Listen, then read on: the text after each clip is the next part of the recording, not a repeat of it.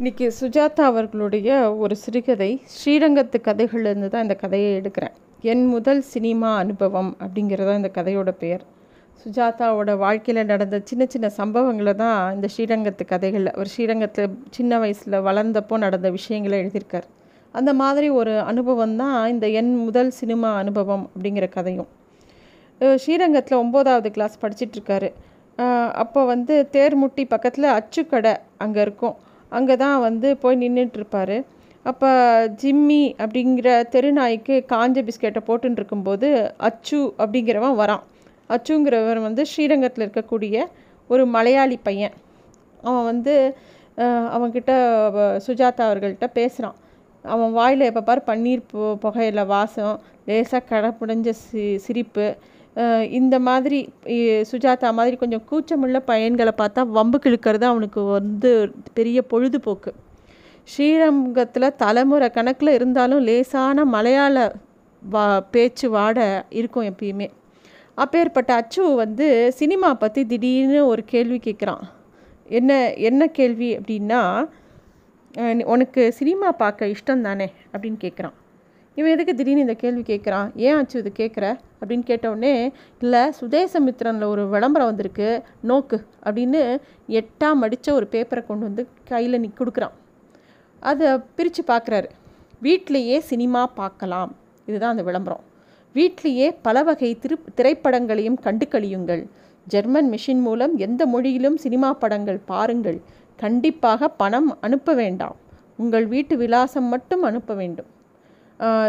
பதினைந்து தினங்களில் உங்களுக்கு தேடி ஒரு விபிபி வரும். அதற்கு ரூபாய் இருபத்தைந்து செலுத்தி பெற்றுக்கொள்ளுங்கள். திருப்தி இல்லையெனில் கண்டிப்பாக பணம் வாபஸ்.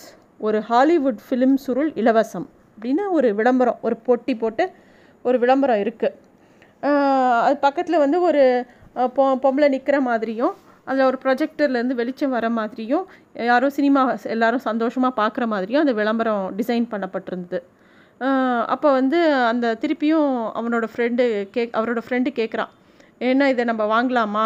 அப்படின்னோடனே உனக்கு தான் இங்கிலீஷ் தெரியுமே. உங்கள் வீட்டு அட்ரஸ் எழுதி இதுக்கு ஒரு லெட்டர் அனுப்பு. அப்படின்னோடனே ஐயோ இருபத்தஞ்சு ரூபான்னு சொல்கிறாங்களே இருபத்தஞ்சு ரூபாய்க்கு நம்ம எங்கே போகிறது ஏன்னா அந்த நாளில் அந்த இருபத்தஞ்சு ரூபாங்கிறது பெரிய காசு கிட்டத்தட்ட ஒரு பவுன் தங்கத்தோட விலை அது. அவ்வளோ காசுக்கு எங்கே போகிறது அப்படின்னோடனே அவனோட ஃப்ரெண்டு அச்சுவே இன்னொரு ஐடியா கொடுக்குறான். ஒரு ஆளுக்கு ரெண்டு நாள் டிக்கெட் வச்சு ஒரு நாளைக்கு எட்டு பேர் பார்க்க வந்தால் இந்த சினிமைக்கு அதனால் இருபத்தஞ்சி நாளில் அசல் வந்துரும்ல. அப்புறம் சேஷம்லாம் லாபம் தானே? அப்படின்னு அவன் சொல்கிறான் அந்த அச்சுதன் நாயர் இவர் யோசிக்கிறாரு. இவன் சொல்கிறது சரியாக தான் இருக்கே அப்படிங்கிற மாதிரி யோசிக்கிறாரு. திருப்பி இவரை பார்த்து நீ தான் இங்கிலீஷ் நல்லா எழுதுவியே. நீயே எழுதி போடு. ஓரண்ணா காட்டில். அப்படின்னோடனே பதினஞ்சு நாளில் ப்ரொஜெக்டர் வந்துடுதுன்னா யார் பணம் கொடுக்குறதாச்சு அப்படின்னு திருப்பி இவர் கேட்குறார் கேட்டுக்கோ. சித்திர வீதியில் சினிமா சங்கம்னு ஒரு சங்கம் தொடங்கு. அதில் சந்தா சேரு. நான் முதல்ல என்னோடய சந்தாவாக ஒரு ரூபா தரேன். நீ எல்லாரும் சேருவாங்க. சேர்த்து நீ அந்த பணத்தை சேர்த்தே வாங்கிடலாம்ல? அப்படின்னு இன்னும் உற்சாகம் முட்டுறாரு. இந்த விஷயம்லாம் அந்த ரங்கங்கடை வாசலில் போஸ்ட் போய் உடனே போஸ்ட் கார்டை வாங்கி கட கடைன்னு ஒரு லெட்டர் எழுதுறாரு. Dear sir please send me one German make cine projector with bulb and film I don't take to I undertake to pay rupees twenty five and honour the VPP parcel அப்படின்னு போட்டு இவங்க வீட்டு அட்ரஸையும் போட்டு அந்த தபாலில் சேர்த்துடுறார்.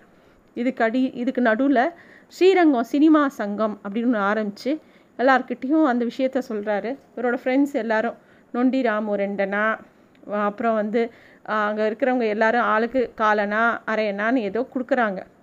அப்புறம் நொண்டி ராமு வந்து வனமோகினி படம் போடுவியா? அப்படின்னோடனே இல்லை இல்லை நான் வந்து தரமான படங்களை மட்டும்தான் போடுவேன் அப்படின்லாம் இவர் சொல்கிறாரு சரி தேட்டர் எங்கே வைக்க போகிற அப்படின்னு எல்லோரும் கேட்கும்போது இன்னொருத்தர் சொல்கிறான் பேசாமல் உங்கள் வீட்டு மாடியிலேயே வெயிடா அங்கே தான் யாரும் டிஸ்டர்ப் பண்ண மாட்டாங்கன்னு உடனே இவருக்கு ஒரே பயம் வருது. ஐயோ எங்கள் பாட்டி என்னை கொன்னுடுவா அப்படிங்கிறார். பாட்டிக்கிட்ட எதுக்குடா நீ சினிமா காட்டுறதை பற்றி சொல்ல போகிற ஒரு நாளைக்கு மூணு ஷோ போட்டால் எட்டு நாளில் போட்ட பணத்தை எடுத்துனால அப்படின்னு பேபிங்கிறவன் சொல்கிறான் இவர் மனசுக்குள்ளே சரி இது சரியாக தான் வரும்னு தோன்றுறது அந்த சுரேந்திரன் தன்கிட்ட ஒரு இவரோட ஃப்ரெண்ட் இன்னொரு ஃப்ரெண்டு சுரேந்திரங்கிறவன் சொல்கிறான் என்கிட்ட ஒரு இங்கிலீஷ் ஃபிலிம் சுருள் இருக்குது அது வந்து டாம் டெய்லருங்கிறவர் நடிச்சிருக்காரு. அப்படின்னு ஏதோ அவன் ஆள் ஆளுக்கு ஒன்று ஒன்று சொல்கிறாங்க எல்லாரும் ஏதோ பணம் கட்டுறாங்க. எல்லாம் ஓரணா ரெண்டனா தான். மொத்தமாக வசூல் பண்ணி பார்த்தா ரெண்டு ரூபா பத்தனா தான் சேர்ந்துருக்கே தவிர இருபத்தஞ்சு ரூபாய்க்கு எங்கே போகிறது நே நாள் நெருங்க நெருங்க விபிபி வந்தவுடனே வேண்டான்னு சொல்லிட்டா என்ன பண்ணுவாங்க? அப்படின்னு இவருக்கு ஒரு கவலை வருது. உன் ஃப்ரெண்ட்ஸ்லாம் சொல்கிறாங்க வேண்டான்லாம் சொன்னால் மென்னியை பிடிச்சிருவான். அப்படின்னோடனே இல்லைடா இந்த ப்ரொஜெக்டர் அமிர்தசரஸ்லேருந்து தானே வருது. அங்கேருந்து எவன்டா வந்து என் கூட சண்டை போட போகிறான்னு இவர் கேட்குறாரு அப்புறம் புஸ்தகத்தில் அமிர்தசரஸ் எங்கே இருக்குது அப்படின்லாம் பார்க்குறேன் அங்கே தான் தங்க கோவில் இருக்குது அப்படிலாம் பார்க்கும்போது இந்த ஜெர்மன் மிஷின் விற்கிறாங்களா அங்கே போய் அப்படின்லாம் யோசனை வருது. பல விதமான யோசனைகள் இவருக்குள்ளே வருது. இந்த இந்த ப்ராப்ளத்தை எப்படி ஃபேஸ் பண்ணுறது இருபத்தஞ்சி ரூபாய்க்கு எங்கே போகிறது ரெண்டு ரூபா தான் சேர்ந்துருக்கு. என்ன பண்ணுறது ஃப்ரெண்ட்ஸ் எல்லாரும் ஆளாளுக்கு தன்னை அப்படி மாட்டி விட்டுட்டாங்களே. எல்லா விஷயமும் இவருக்கு தோன்றுறது. இவருக்கு இவருக்கும் சினிமாவுக்கும் ஏதோ ஒரு ராசி இருக்கிறது அப்படிங்கிறது இவருக்கு அப்பயே தோணி போச்சு ஏன்னா இந்த சினிமா உலக பிரவேசத்தில் ஓட சி சிக்கல் வந்து திடீர்னு ஒரு நாள் தீர்ந்து போச்சு. ஏன்னா இவங்க அண்ணா நேஷ்னல் காலேஜில் அட்மிஷன் பண்ணி பண்ணுறதுக்காக பணம் கட்டியிருந்தது. அதுக்குள்ளே அவருக்கு மெடிக்கல் சீட் கிடச்சதுனால அந்த நேஷ்னல் காலேஜில் வந்து டெபாசிட்டை மட்டும் திருப்பி தரதா ஒரு லெட்டர் போட்டிருந்தாங்க. உடனே இவங்க அப்பா வந்து நான் இப்போ பைக்காரால் இருக்கேன் என்னால் உடனே வர முடியாது. ஆத்தரைசேஷன் லெட்டர் உனக்கு கொடுக்குறேன். நீ ஏன் போய் அந்த பணத்தை வாங்கிட்டு வந்துரு? அப்படின்னு சொல்கிறார் எல்லாமே லெட்டர் போக்குவரத்தில் இருந்ததுனால இவங்க பாட்டிக்கு இந்த விஷயம் தெரியாது. பாட்டிக்கு அந்த லெட்டரில் என்ன எழுதிருக்கு அப்படின்லாம் புரியல. சரி அப்பா கொடுத்த இதை போய் அந்த டெபாசிட் காஷன் டெபாசிட் வந்து ஒரு முப்பத்தஞ்சு ரூபா. அதை வாங்கி பேசாமல் இந்த ப்ரொஜெக்டருக்கு அதை கொடுத்துடலாம் இருபத்தஞ்சி ரூபாயை. அப்புறமா எப்படி இருந்தால் தான் பணம் பார்க்க வந்து எல்லாரும் டிக்கெட் வாங்குவாங்கல்ல அந்த காசை ரீப்ளேஸ் பண்ணிடலான்னு இவர் யோசிக்கிறார். அப்புறம் அந்த முப்பத்தஞ்சு ரூபாயும் வாங்கிட்டு வந்துடுறார் காலேஜ்லேருந்து பேசாமல் பத்திரமா எடுத்து வச்சுக்கிறார். தினமும் தபால்காரன் வரானா அப்படின்னு பார்த்துட்டே இருக்கும்போது திடீர்னு ஒரு நாள் அந்த தபால் வருது. கிட்டத்தட்ட ரெண்டடி சதுரத்தில் ஒரு அட்டைப்பொட்டி ஒரு வினோதமான முதிரை பெரிய பெரிய ஸ்டாம்பெல்லாம் ஒட்டி நிறைய ரசீதெல்லாம் இணைக்கப்பட்டு ஒரு பெரிய டப்பா வருது. அச்சுக்கடையில் தான் அதுக்கு பணம் கொடுத்துட்டு கையெழுத்து போட்டு அதை அப்படியே சந்தோஷமாக ரொம்ப சுகமாக இருக்குது அந்த சுமையே தூக்கிட்டு எல்லாரும் வராங்க. முதல்ல மேல் மூடியை கஷ்டப்பட்டு திறந்தா ஒரே வைக்கோலாக இருக்குது வைக்கோலை பிரிக்க பிரிக்க மேலே மேலே வைக்கோல் வந்துகிட்டே இருக்குது என்னடா ப்ரொஜெக்டரை காணும் அப்படின்னு ஒருத்தர் கேட்குறான் இருடா பொறுமையாக இரு. பத்திரமா பேக் பண்ணியிருக்கான் இரு அப்படின்னு முழுசாக அதில் இருக்கிற எல்லா வக்கோலையும் எடுத்து மொதல் மாட்டு தீவனத்துக்கு கொடுக்கணும்னு எடுத்து வச்சுட்டு அதை உள்ளுக்குள்ளே பார்க்குறாங்க ஒரு சினிமா ப்ரொஜெக்டர் இருக்குது ரொம்ப சின்னதாக இருக்கே அப்படின்னோடனே ஃபிலிம் எங்கே அப்படின்னோடனே தனியாக ஒரு பொட்டலத்தில் ஒரு ஃபிலிம் சுருள் ஒரு பத்தடி நீளம் இருக்குது அதே மாதிரி கருப்பு கலரில் ஒரு பிஸ்கெட் சைஸ் பிஸ்கெட் பெட்டி சைஸ்க்கு ஒரு பெட்டி அதுக்கு நடுவில் ஒரு ஹோல்டர் அது ஒரு இருபத்தஞ்சி பா வாட் பல்பு சொருகிருக்கு அதோட மின் இணைப்புகள் எல்லாமே பார்க்குறாரு. நிறைய விஷயம் இருக்குது அதில். ஒரு லென்ஸு குழல் என்னெல்லாமோ பொறுக்கியிருக்கு அது பார்க்கவே இவருக்கு சந்தோஷமாக இருக்குது இவ்வளோதானா இதுக்கா இருபத்தஞ்சி ரூபா? அப்படின்னு இவங்களுக்குள்ளே பேசிக்கிறாங்க. உடனே இன்னொருத்தன் தெரிஞ்சவன் மாதிரி டே இந்த லென்ஸே இருபது ரூபா இருக்கும்டா அப்படின்னு சொல்கிறான் ஸோ விலி ஃபிலிம் தான் ரொம்ப கொஞ்சமாக இருக்குது என்ன ஃபிலிம் அப்படின்னு அதை எடுத்து பிரித்து பார்க்குறாங்க. அதில் வந்து ஒரு லெட்டர் கூட இருக்குது டியர் ஃப்ரெண்ட் அப்படின்னு சொல்லி இவரோட பேரை போட்டு திருச்சி ஸ்ரீரங்கத்திலேருந்து ஆர்டர் வந்திருக்கிறதுனால ஒரு தமிழ் ஃபிலிமோட துண்டு இணைக்கப்பட்டிருக்கு அப்படின்னு அதில் எழுதியிருக்கு.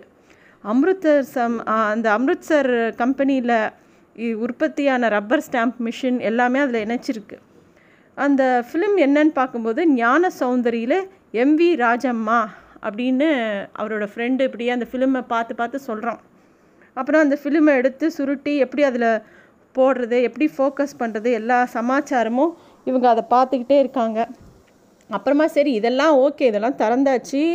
இப்போ இது எப்படி பார்ட்டிக்கு தெரியாமல் மாடிக்கு எடுத்துன்னு போய் இந்த ப்ரொஜெக்டரை செட் பண்ணி படம் பார்க்குறது அப்படிங்கிறது இப்போ இப்போ அவங்களுக்கு ஒரு பெரிய பிரச்சனையாக இருக்குது வீட்டுக்கு போய் பார்த்தா வாச திண்ணையில் பாட்டி ஏத்த ஏத்தாத்து பாட்டியோடு உட்காந்து தொண்டரடி பொடி ஆழ்வார் சன்னதியில் நடந்த உபன்யாசத்தை பற்றி பேசின்னு இருக்காங்க.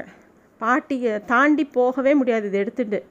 அப்போ வந்து உடனே இவர் வந்து சொல்கிறாரு ப டே இந்த பொட்டியை வந்து பக்கத்து வீட்டு மாடி வழியாக மாடிக்கு வந்துடு நான் எங்கள் வீட்டு மாடி வழியாக வரேன். அப்படியே நீ மச்சிருக்கு மச்சு தாவிடலாம் அப்படின்னு சொல்லி ஐடியா கொடுக்குறாரு. அப்படியே ஒரு பாலுங்கிறவன் அதை எடுத்துகிட்டு சரின்னு பக்கத்து வீட்டு மாடி வழியாக மாடிக்கு வரான். இவர் வந்து ஒரு நாலு புஸ்தகத்தை எடுத்துனா பாட்டி நான் வந்து மச்சுக்கு படிக்க போகிறேன் அப்படின்னு சொல்லிட்டு வேகமாக மாடிக்கு போகிறாங்க சுஜாதா அவர் அவரோட ஃப்ரெண்டு பேபி பாலு ராமு எல்லாருமா அந்த ஃபிலிம் சுருளை சொருகி ப்ளக் கனெக்ஷன்லாம் கொடுத்து எல்லாத்தையும் பக்காவாக செட் பண்ணி கொஞ்சம் மெலிசாக அந்த ப்ளக்கை சொருகினப்புறம் மெலிசான வெளிச்சம் எதிர அந்த சுவரில் படுது. எம்வி ராஜமாக தேசலாக தெரிகிறா ஃபஸ்ட்டு அப்புறம் பேபி அதோட கழுத்தை திருகி திருகி அதை ஃபோக்கஸ் பண்ணுறாரு திடீர்னு அந்த பொம்மை வந்து ஷார்ப்பாகி ஞான சௌந்தரி அப்படியே அந்த எதிரில் அந்த சுவரில் தெரிகிறா. சினிமாவை கண்டுபிடிச்ச எடிசன் எப்படி உணர்ந்திருப்பான்னு அன்றைக்கி தான் இவங்க எல்லாராலையும் முட உணர முடிஞ்சுது. இவருக்கு முக்கியமாக இவரால் அந்த பரவசத்தை தாங்கவே முடியல. முதல் முதல்ல இவருக்கு பரிச்சயமான ஒரு நவீன கருவி அது. இது வரைக்கும் எத்தனையோ மெஷின்கள்லாம் பார்த்தாலும் காப்பி கொட்டை மிஷின் நெல் மிஷின் அதை தான் பார்த்துருக்காங்களே தவிர இந்த மாதிரி ஒரு சாதனத்தை பார்த்ததே இல்லை. முதல் முதலாக ஒரு மாயம் நிகழ்ந்த மாதிரி இருந்தது. அந்த பிம்பத்தில் வந்து அந்த அந்த செவரில் அந்த எம்வி ராஜம்மாங்கிற பிரபல நடிகை சிரிக்கிறது இவங்களால் அதை பார்த்து சந்தோஷம் தாங்க முடியல. எம்பி ராஜம்மா திடீர்னு எம்பி எம்பி குதிச்சா சரியான ஸ்பீடில் சுற்றணும்டா அப்படின்னு பேபி திருப்பியும் என்னமோ தெரிஞ்ச மாதிரி எக்ஸ் எக்ஸ்பர்ட் மாதிரி அதை ஏதோ சுற்றி பார்க்குறான். அப்போ திடீர்னு அந்த பெண்ணோட உதடுகள் வந்து அசையிறது புருவங்கள் அப்படியே கோணிக்கிறது அந்த கணத்தில் ஒரே சந்தோஷம். இப்போ கூட அவரோட அவர் இந்த கதையை எழுதும்போது கூட அவரோட நெஞ்சில் அந்த சந்தோஷத்தை இப்போ கூட நான் வந்து வேறு எத்தனை இது பார்த்துருந்தா கூட என்னால் அந்த சந்தோஷம் எனக்கு இப்போ அப்புறம் கிடைக்கவே இல்லை. அதுதான் என்னோடய சினிமா வாழ்க்கையில் கிளைமேக்ஸோட உச்சக்கட்டம். அதுக்கப்புறம் ந நிகழ்ந்ததை நான் சுருக்கமாக சொல்லிடுறேன். திடீர்னு அவள் பாட்டி கீழே வந்து கூப்பிட்றா என்னடா மாடியில் பண்ணுறீங்க தீச வாசனை அடிக்கிறதே அப்படின்னு. அப்போ தான் அந்த வாசனை இவங்கெல்லாம் உணர ஆரம்பித்தாங்க அவங்களோட கருவியை பார்க்கும்போது அந்த கருப்பு பெயிண்ட் எல்லாம் பல்போட சூட்டில் அப்படியே உருகின்னு இருந்தது அதை தொட போய் ஏதோ ஷாக்காக சூடான்னு தெரியல கையில் நல்லா பட்டுருது அது மட்டும் இல்லை அந்த தகரப்பட்டி சூடு தாங்காமல் அதோட சதுரத்தன்மையை தாண்டி அப்படியே கொஞ்சம் இழக ஆரம்பிச்சிது. எங்கேயோ ஷார்ட் ஆகி பல்புலேருந்து கொஞ்சம் நெருப்பு டப்புன்னு வெடிச்சுது. அந்த வீட்டில் அந்த ஏரியாலேயே ஃப்யூஸ் போய் இந்த வட்டாரத்துக்கே கரண்ட் இல்லாமல் போச்சு. இவங்க எல்லாரும் அப்படியே திருட்டு திருடன் கள்ள மாதிரி அப்படியே அதை போட்டுவிட்டு கீழே இறங்கி வந்துட்டுறாங்க அப்புறமா ஈபிக்காரங்க வந்து அந்த ஃப்யூஸ் எல்லாம் சரி பண்ணி லைட்டெல்லாம் வரத்துக்கு ராத்திரி எட்டு மணி ஆகிப்போச்சு இருட்டில் தண்ணி கொட்டி அணைச்சி அந்த பெட்டியில் இருந்த மிச்சத்தெல்லாம் போ எடுத்து ஒரு டப்பாக்குள்ளே போட்டுண்டு அச்சுதன் நாயர் கடைக்கு மறுநாள் ஓடி வந்து அந்த அமிர்தசரஸ் அந்த கம்பெனிக்கு ஒரு புகார் எழுதி தான் மிச்சம். எந்த பதிலும் திருப்பி வரல.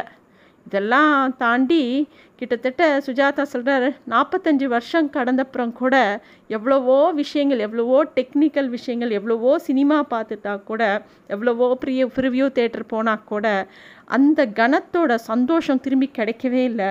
சட்டுன்னு ராஜம்மா உயிர் பெற்று அந்த உதட்ட அசைச்ச தருணம் வந்து வாழ்க்கையிலேயே மறக்க முடியாத தருணம் அப்படின்னு சொல்கிறார்